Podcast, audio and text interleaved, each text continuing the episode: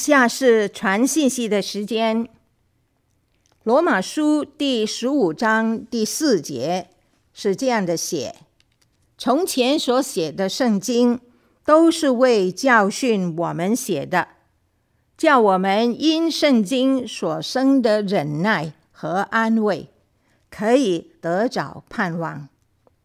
另外呢，提摩太后书第三章十五节，他那里说：“这圣经能使你因信基督耶稣有得救的智慧。”圣经都是神所默示的。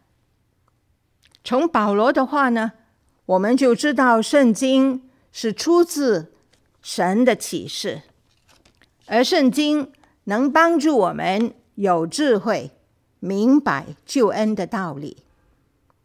保罗的时代已经有圣经，它是指旧约的圣经。他们到犹太人的会堂呢，打开旧约的圣经来诵读。保罗在罗马书说到，圣经所指的也正是旧约的圣经。原来呢，从前所写的这些的经卷啊，都是为教训我们写的。旧约的圣经不单单是给犹太人，也不是只记载犹太人的历史，它蕴含着人类得救的智慧。今天新约的时代，我们这些的信徒呢，因着读到这些的经卷。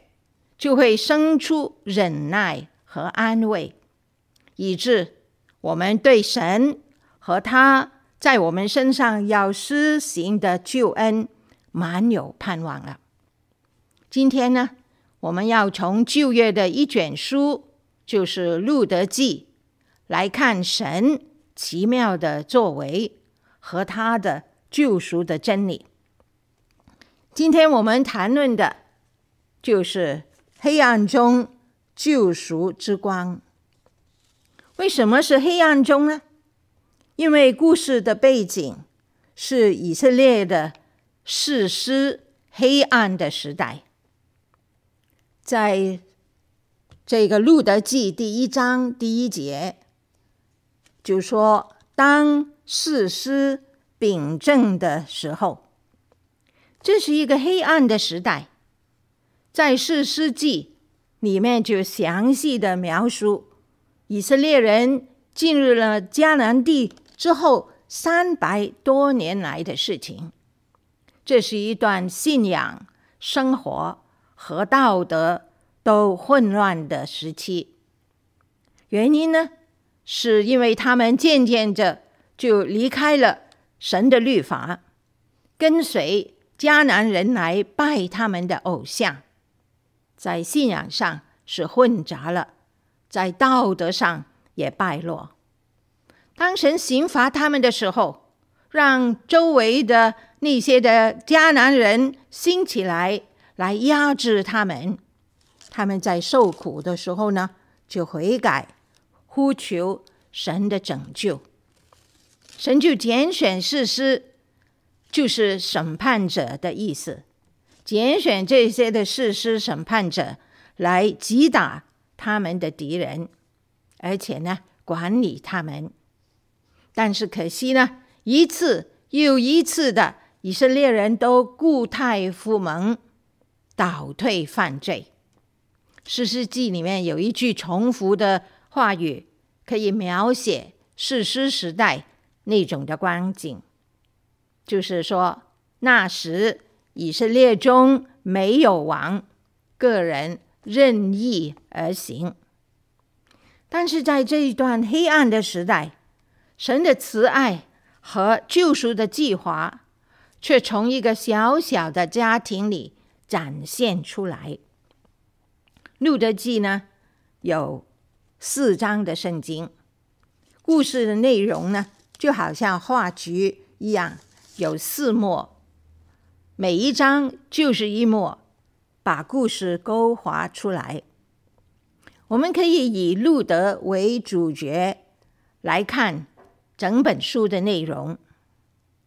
第一章呢，就是讲到一个争呃坚贞的呃媳妇啊，犹太地啊伯利恒有一个叫做以利米勒的人呢，他和妻子拿尔米，因为犹大有饥荒了，他们就搬到摩押地，在那里寄居。他们的儿子呢，就娶了啊摩押的女子为妻，在那里就待了十年。后来以利米勒死了，再后来呢，两个儿子也死了，就剩下拿俄米和两个媳妇。这三个寡妇无依无靠，前途黯淡，但是情节呢，就奇妙的有了转折，在第一章啊第六节，第一章第六节，他就与两个儿妇起身，要从摩押地归回，因为他在摩押地听见耶和华眷顾自己的百姓，赐粮食与他们。我们看见，原来在伯利恒呢，有了希望的曙光了。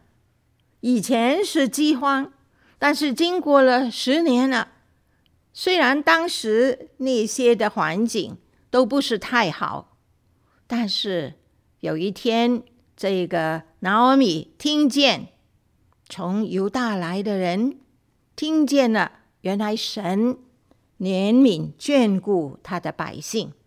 在伯利恒的地方呢，已经开始有耕种了，有农作物，开始有粮食了。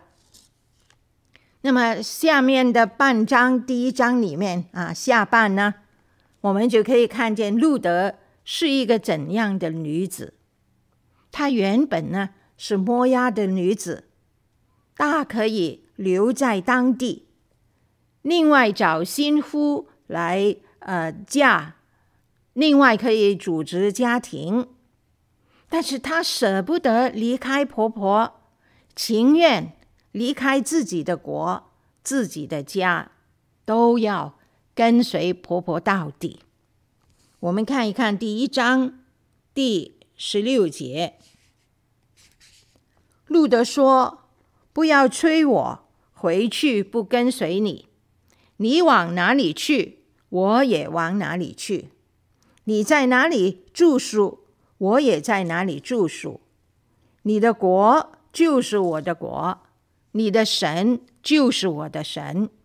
你在哪里死，我也在哪里死，也葬在哪里。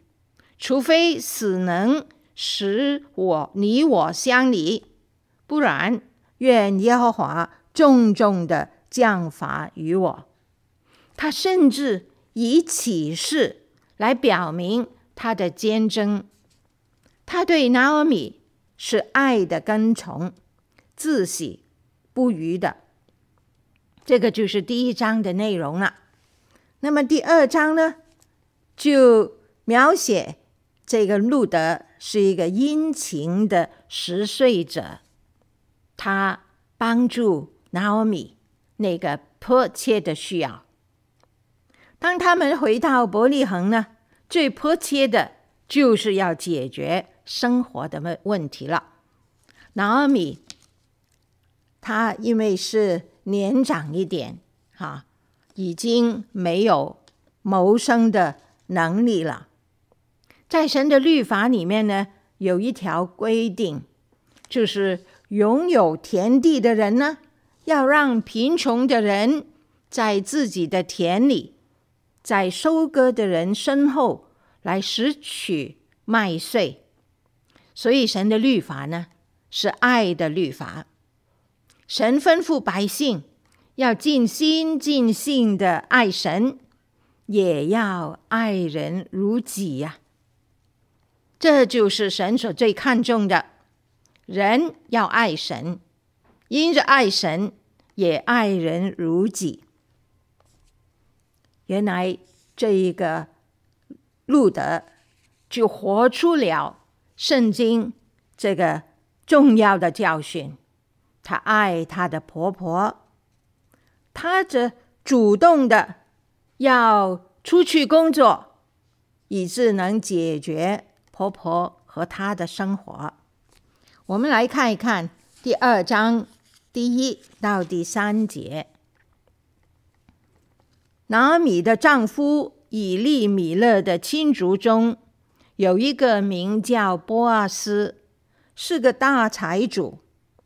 牧羊女子路德对拿俄米说：“容我往田间去，我蒙谁的恩，就在谁身后拾取麦穗。”拿俄米说：“女儿啊，你只管去。”路德就去了。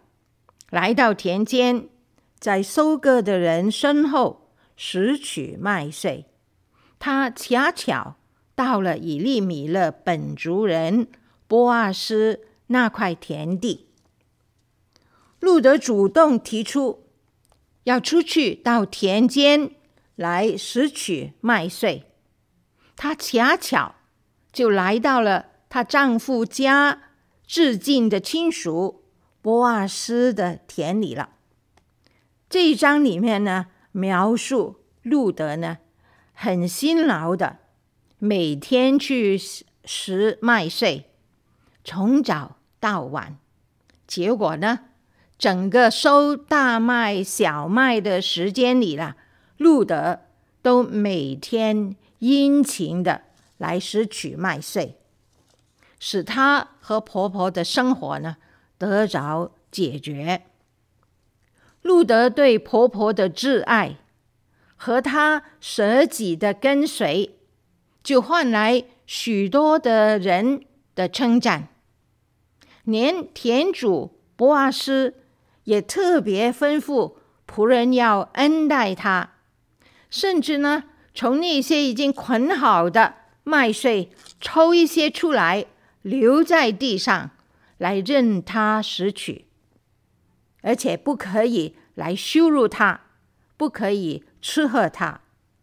这就是诗篇第十八篇二十五节所说的：“慈爱的人，你就是神，以慈爱待他；完全的人，你以完全待他。”路得他的谦卑，他的勤劳。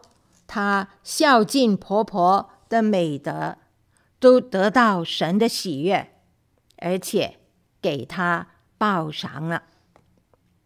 第三章所讲的呢，就是路德是一个贤德的求赎者。在这一章里面，拿俄米他就求活为路德呃路德寻求一生的幸福啊。他就教导路德他当行的事，在第三章第一节这样说：路德的婆婆拿尔米对他说：“女儿啊，我不单为你找个安身之处，使你享福么？”以色列人的律法里面有一个规条。如果一个人离世了，留下产业，但是却没有儿子，那么这个人最近的亲属呢，往往是兄弟哈，就有权而且有责任去买赎这块地业，并且娶死了的呃死的人的妻子，那所生的长子呢，就必须归入那个死人的名下，来为他留名。如果这自尽的亲属不愿意这样做呢，那这个权利便归于下一个至近的亲属。路德他遵从婆婆的指导，在夜里呢，就去到打麦的禾场了。他就躺在在晚上人人都睡觉的时候，他就躺在波阿斯的脚啊、下面。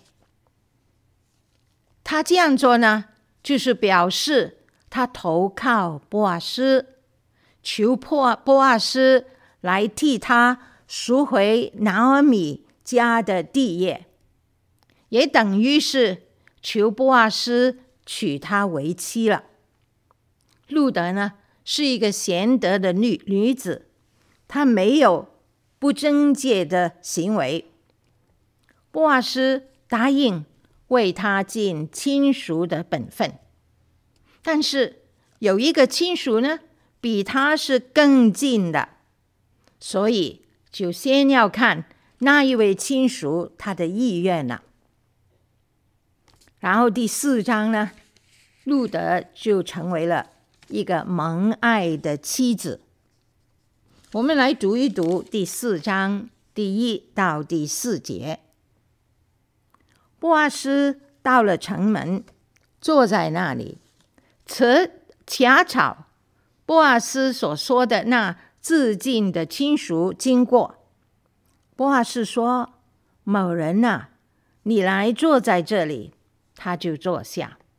波阿斯又从本城的长老拣选了十人，对他们说：“请你们坐在这里。”他们就都坐下。波阿斯对那致敬的亲属说：“从摩押地回来的拿俄米，现在要卖我们族心呃族兄以利米勒的那块地。我想。”当属那块地的是你，其次是我，以外再没有别人了。我们看看第九节、第十节。波斯对长老和众民说：“你们今日做见证，凡属以利米勒和基连马伦的，我都从拿俄米手中置卖了。”又娶了马伦的妻摩押女子路得为妻，好在死人的产业上存留他的名，免得他的名在本族本乡灭没。你们今日可以做见证。这一章呢，是最后的完美的大结局。因为那个更近的亲属，他不愿意娶死人的妻摩押女子路得，那么波阿斯就赎过产业来，并且呢娶了路德，路德就从一个外邦的穷寡妇，变成了一个富有的财主的妻子，而且呢，神更赐他一个儿子。在第十三节，第四章十三节就这样说：于是波阿斯娶了路德为妻，与她同房。耶和华使她怀孕，生了一个儿子。那生下的儿子可以归拿俄米的家，使以利米利米勒的产业上得以留留名了，是拿俄米家家。一个完美的结局。这不单单是一个人间美好的家庭故事，更重要的是背后看见神的计划和作为。为什么说从这个家庭的演变可以看见救赎的曙光呢？有几方面的。第一呢，原来神是不会弃绝人的，连外邦人都可以蒙恩。拿俄米他迁到摩押地十年，丈夫没了，两个儿子也没了，连孙子也没有，是无依无靠。但当她回归神，投靠神呢，神就眷顾她。路德就更加是这样。当波阿斯看见路德，他就说，在第二章第十二节。愿耶和华照你所行的赏赐你，你来投靠耶和华以色列神的翅膀下，愿你满得他的赏赐。神在《生命记》第二十三章第三节是这样的说：“亚门人或者是摩押人不可日耶和华的会，他的子孙。”须虽过时代，也永不可日耶和华的会。原来摩押人、亚扪人这些的外邦人呢，是被神所拒绝的。这是因为当以色列人在旷野的时候，来到摩押人的境遇，他们不肯把食物和水给以色列人。他们甚至呢，雇请先知巴兰来咒诅以色列人。神是非常不悦的。而现在路得，他虽然是摩押人的后代，他却是投靠以色列的神。他本来一无所有，是一个可怜的寡妇，但他诚心以耶和华为他的神。以以色列民为他的名，以拿阿米的家为他的家。他对这个以色列的家庭这样的忠诚，对孤苦的婆婆这样的挚爱，对耶和华这样的来信靠，神就收纳他，使他得满满的赏赐。在故事的开头。我们看见一个不幸的从有到无的家庭，而且是变得空空如也的两个女人，但是最后呢，就是一个幸福满满的家庭了。今天呢，神仍然有满满的恩典、福分，要赐给那些忠诚信靠神的人。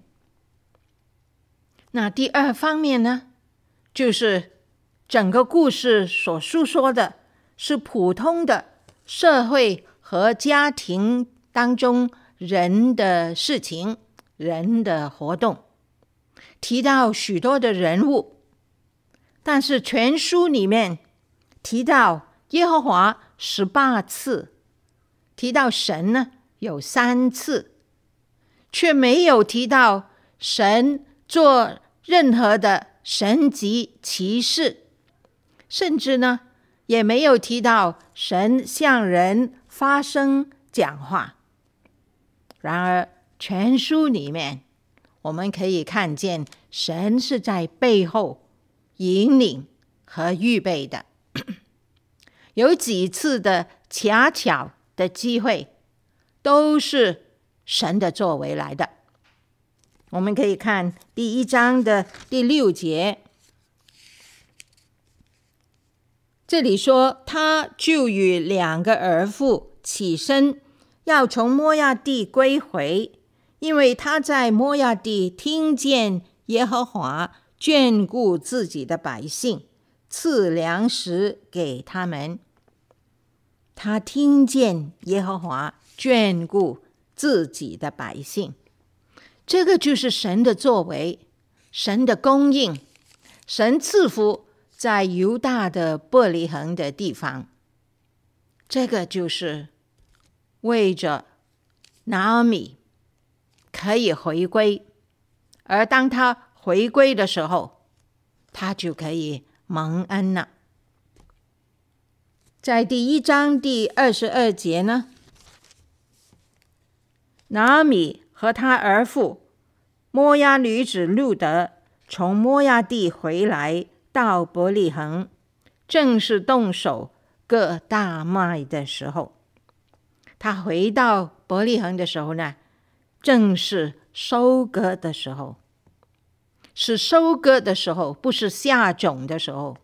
收割的时候就有很丰富的粮食了，所以这也是神的恩领啊。这是第一个例子。然后第二呢，我们看看第二章第三节、第四节。路德就去了，来到田间，在收割的人身后拾取麦穗。他恰巧到了以利米勒本族的人波阿斯那块田里。第四节，波阿斯正从伯利恒来，啊，也刚好是从伯利恒来，对收割的人说。愿耶和华与你们同在。他们回答说：“愿耶和华赐福于你。”路得头一天去到田里拾麦穗，就恰巧是来到波阿斯的田。波阿斯就是以利米族以利米勒家里最近的亲属的，而波阿斯呢，也是刚好是从城里来到麦田来看他的仆人们，所以他就看见路德了，而且呢也恩待路德。这样的恰巧不是恰巧而已呀、啊，就是神的作为啊，神的安排。那么还有第三个例子呢，在第四章第一节。波阿斯到了城门，坐在那里。恰巧波阿斯所说的那致敬的亲属经过，波阿斯说：“某人呐、你来坐在那里。”他就来坐下。波阿斯来到城门，原来那个时候呢，城门呢就是办公室的地方，有些呃。城里的长老啊、官员啊，就在城门来处理啊城里的事，主持公道啊，或者是审判什么的案件。那么波阿斯就来到城门了，而那个时候刚好，布阿斯所说的那个更加亲近的亲属呢，就经过。不需要费很多的时间到处来找出这个更亲近的亲属，他就在那里经过，就可以跟他谈买赎拿俄米的那块地业的事情。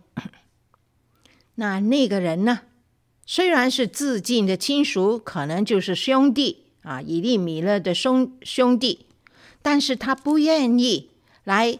呃，买书那个产业，原因呢，他是需要娶过路德来，他就觉得这样会影响他原有的产业，所以他就不能来做这个买书的事了。所以呢，波阿斯就可以履行他对路德所答应的那个责任，去。把拿俄米家的产业赎过来，并且呢，也娶路德为妻。今天在我们的人生里，无论是福或者是祸，我们相信神在背后有他的安排和他的预备的，他不会置他的儿女于不顾，他必定使他的恩惠。和慈爱随着我们，我们看见神没有置路德于不顾，神也没有置拿俄米于不顾，因为在第四章，当后来拿俄米有了这个孩子，其他的妇人就这样对他说：第十四节，妇人们对拿俄米说。耶和华是应当称颂的，因为今日没有撇下你，使你无自尽的亲属。神没有撇下拿俄米，虽然他经过家庭的特呃突变，落在灾祸里，但是神有安排，也有预备，要施恩给他。还有呢，第三方面，我们可以在第四章里面看见神救赎的曙光。刚才我们读了第十四节，现在我们来读第四章第十七节。邻舍的妇人说：“拿米得孩子了，就给孩子起名叫俄比德。”俄贝德，这俄贝德是耶西的父，耶西是大卫的父。原来神借着波阿斯跟路德的结合，就兴起一个救赎以色列人的王，就是大卫。大卫登上王位的时候，他就战胜许多的敌人。好像非利士人、亚门人、亚南人等等，使以色列人的国开始强大起来。他是借着大卫来建立以色列人的国，这是神要救赎他的名，借着他所兴起的一个王大卫。神呢，也实现了。他对雅各的应许，就是在创世纪第三十五章第十一节，神向雅各显现，就跟他说：“将来有一族和多多国从你而生，又有君王从你而出。”圣经所预言的救主啊，我们。看见，真的，这个预言是应验了，因为所预言的救世主耶稣基督，正是大卫的后裔。旧约圣经和新约圣经都讲得很清楚，因此呢，路德记第四章最后的那些的经文呢，就引述了。雅各之子犹大，他的家谱一直就讲到大卫，就让我们看见人类得救的曙光。神早已有准备，大卫的子孙耶稣基督就是神所预备的，要来救赎人类的救主。而在路德和波阿斯 这个故事里，也透露出神要救赎人这个真理。原来呢，至近的亲属啊，在这个第三章、第四章所提的这个亲属这个字啊，就是救赎者这个意思。他的意思呢，是把一些东西赎回来。圣经讲到神救赎人脱离罪恶，那个救赎也就是同一个字啊，赎回来。波阿斯赎回拿俄米家的那个产业，这个故事就已经是在预告波阿斯。将来的后裔耶稣基督就救赎我们，不单单把属于我们的产业赐给我们，更耶稣基督成为我们的良人，他救赎我们与他联合。圣经说，耶稣是头，信徒。教会是身子，是跟头联合的。那么耶稣就是良人，教会就是心腹。在旧约的一个家庭的故事，就已经预告神要赐给我们的救赎的奇妙的恩典。从一个简单的家庭。不简单的遭遇，今天我们可以看见神的话语是何等的真实和宝贵。我们呢，要多从神的话语来认识神，明白他的旨意，并且呢，从以前那些信靠和跟从神的人身上来学功课，以致能成为我们的忍耐和安慰。愿神来帮助，施恩给我们。我们一同低头祷告。